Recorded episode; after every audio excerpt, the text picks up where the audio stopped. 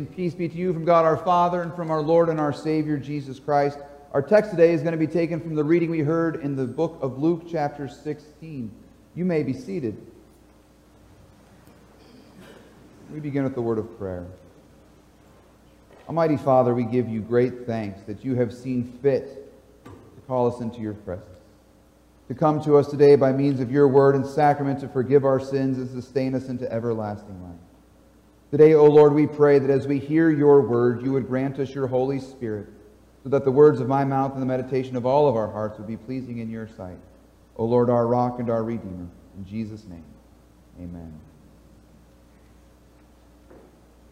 In chapter 15 of the Gospel of Luke, we find one of our favorite chapters, one of the most beloved chapters in all the Bible. Because in that chapter, we have three of Jesus' most beloved parables. Two of those parables we heard last week. Parables being stories that Jesus tells to teach us about the kingdom of God. Uh, two of those parables we heard last week. One was the parable of the lost sheep, and the other was the parable of the lost coin.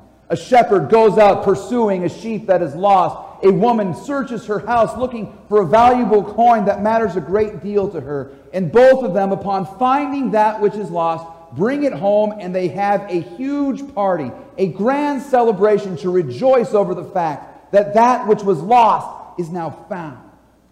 Following this, then, we get the parable of the prodigal son, perhaps Jesus' most popular and most famous parable. You may remember this parable. It's the story of a young man who, who rejects his father, receives his inheritance ahead of time, runs away from home, and squanders all, of he, all that he has in sinful living. In his guilt and his shame, he decides to return home and beg his father to become an indentured servant. But the father sees him a long way off and he runs down the road and he scoops the boy up in his arms and he clothes him in royalty and he forgets all of the son's sins. The son can't even finish his, uh, his, his, uh, his, his cry of repentance. The father forgets all of his sins and he throws a massive party to celebrate the return of his son who was lost and is found, who was dead and is now alive. The only one who doesn't enjoy this party is the older brother of this son, to whom the father goes out to as well and finds him in his own sin and his own self righteousness and invites him to come in and enjoy the party too. The father shows grace to everyone. And we love these parables. They, they, they fill us with joy and happiness. They surprise us and comfort us because we know what it's like to be lost and to need finding. We know what it means to long for undeserved mercy. And then to hear that we have a God who, who specializes in undeserved mercy, who has shown you undeserved mercy, you being the lost sheep, you being the lost coin, you being uh, the lost brothers. Jesus has shown you that mercy and given you all of this forgiveness, and it fills us with joy and happiness and surprise and comfort. And then we come to today's parable, which makes no sense at all. We come to this parable today, and if you're anything like me, if you were listening to the gospel reading and you could get through the reading because it was apparently very difficult to read, uh, you could get through it. But if you heard the parable and you said to yourself, What in the world is going on with this one? You're not alone. I think Pastor Matt and I have had more hallway conversations over this text this week than we've had in a long time. This one is confusing. The parable goes something like this There's a man who gets fired for mismanaging uh, funds. He goes out and does some kind of um, shifty business work to make sure his hindsight is covered uh, when he loses his job completely. And the master sees what he does and says, You know what? That was good business practice. And then Jesus looks at you and says, Go and do likewise. And you're like, I don't even know what we're talking about right now. What, what is this thing? So, we're going to have an interesting sermon uh, here this morning, I hope. Uh, here's what we're going to do we're just going to walk through the parable. And we're going to see if we can't figure out what Jesus is really after here today. And I hope that by the end, what we actually find is that we have here yet another parable that comforts us and surprises us with the amazing mercy of our God. So let's walk through it. Here's how it goes Jesus begins the parable this way There was a rich man who had a manager, And charges were brought to him that this man was wasting his possessions. And so he called him in and said to him, What is this that I hear about you?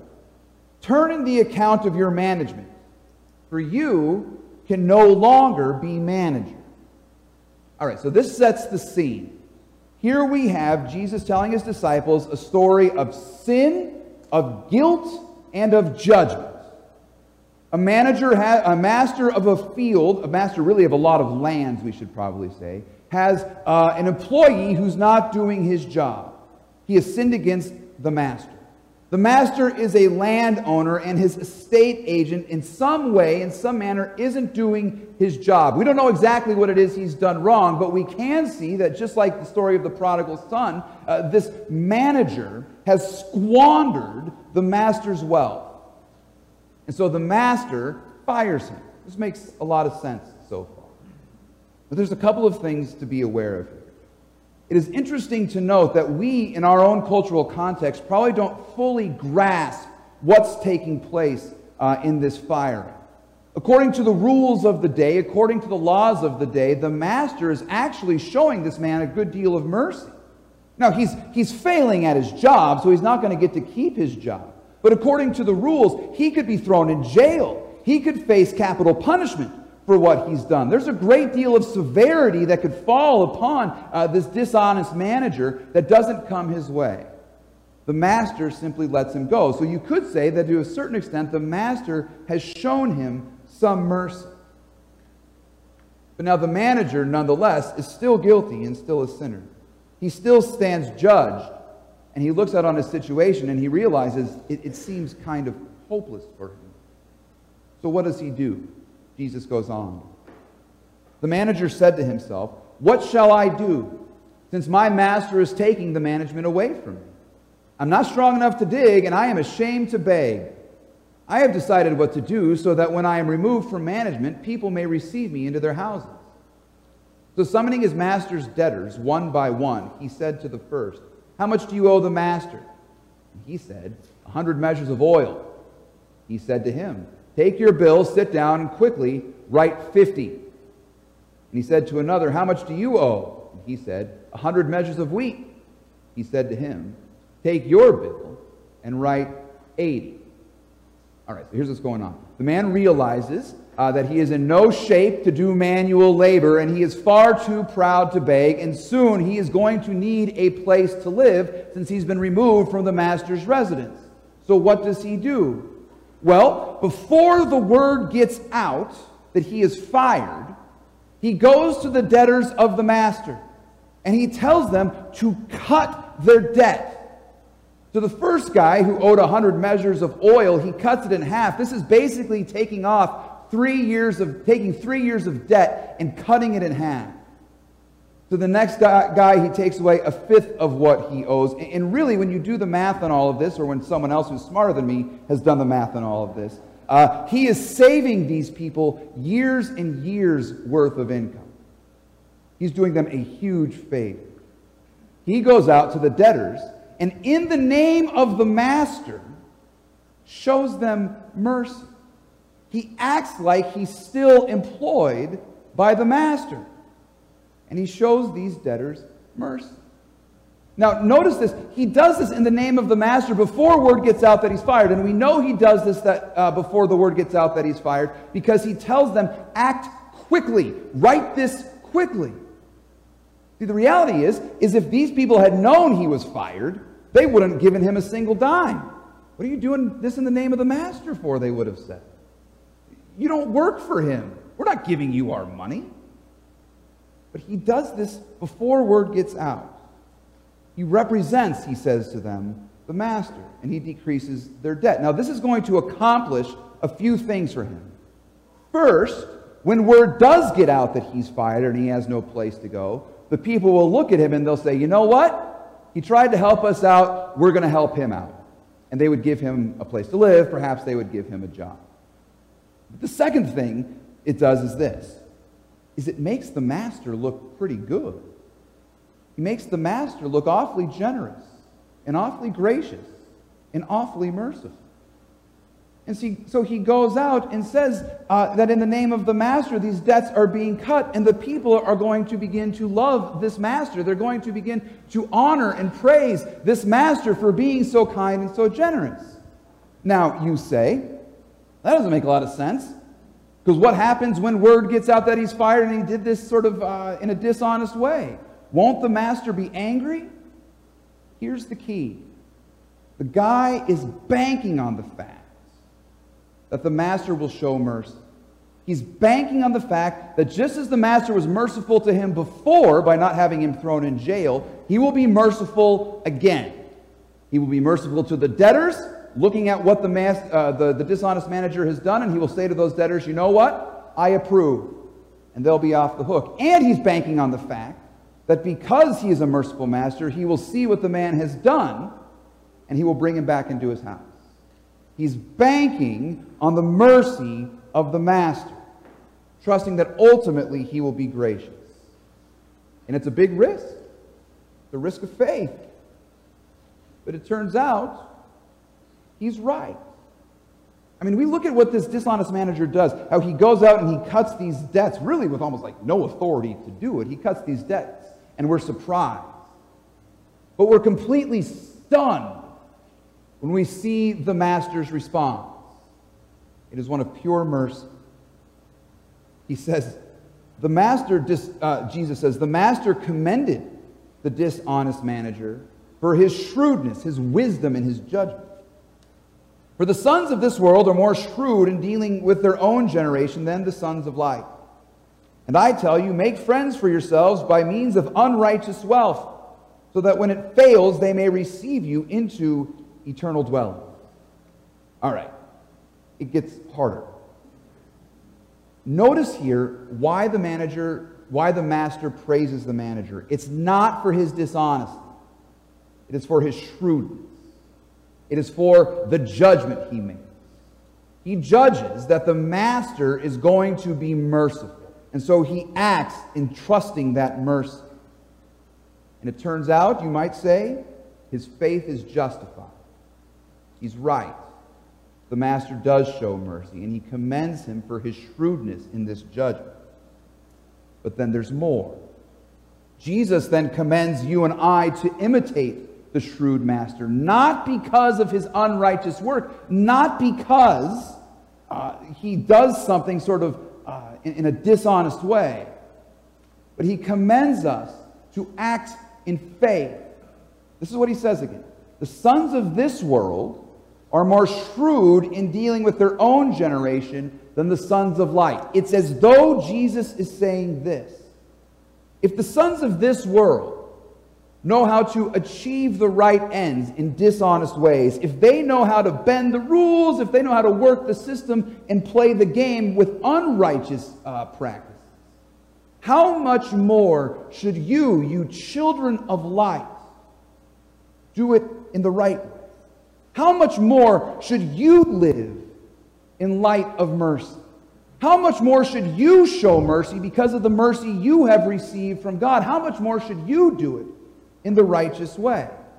Again, notice what the man in the parable does. Trusting the master to show mercy, he shows mercy in the name of the master. If he does this in an unrighteous man, how much more should you and I and all of the baptized do it in a righteous way? Maybe we could put this, make this a little more concrete. Remember where Jesus is when he says this parable.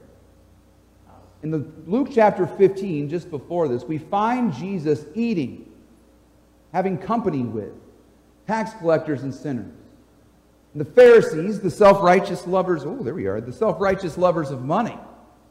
They look at Jesus and they condemn him. They judge him. They say that Jesus is being unrighteous by spending time with these unrighteous sinners, by spending time with these people who owe God such a great debt because of their sin, they could never pay it off.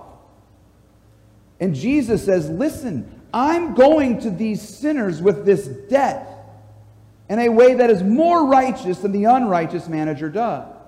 The unrighteous manager, uh, the, yeah, the unrighteous manager shows up, and what does he do? He cuts their debts in half. Jesus says, I come in the name of the merciful Master, not to cut the debt of sinners in half, but to pay it in full. Not just to cancel the debt, but to pay it with my own precious blood. Jesus says, I've come uh, to make friends by means of my righteous work with these sinful people, and these sinners welcome me in and are forgiven and redeemed and saved. So he says to his disciples, You go out and you show that same kind of mercy. Because I've shown that mercy to you. Jesus isn't an unrighteous manager showing up on behalf of a master who runs a lot of fields. He is the righteous manager who shows up on behalf of the God who has created heaven and earth to show mercy to sinners, to forgive them and redeem them. So then, you children of light, how much more should you show mercy, love, and forgiveness and grace to a world bound up in unrighteousness and sin?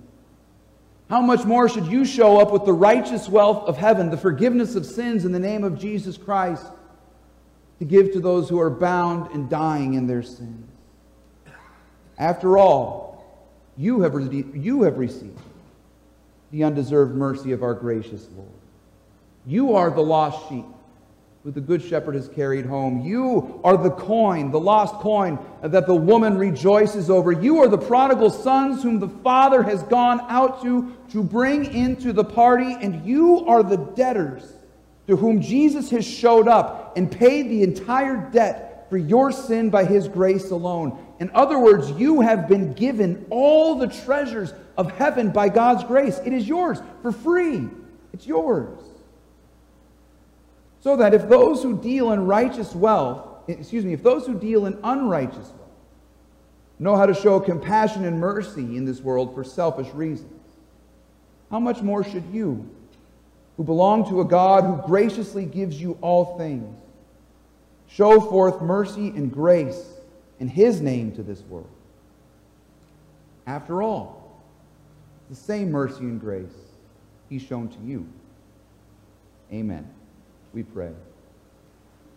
Heavenly Father, we give you thanks for difficult parables. We give you thanks for your mercy, that your Son Jesus has come and he has paid our entire debt. And we pray, O oh Lord, that you would make us bold to go out and show that same forgiveness and love to the world, knowing all the while that your mercy and your forgiveness belong to us. Help us, O oh God, to act in faith. In Jesus' name we pray. Amen.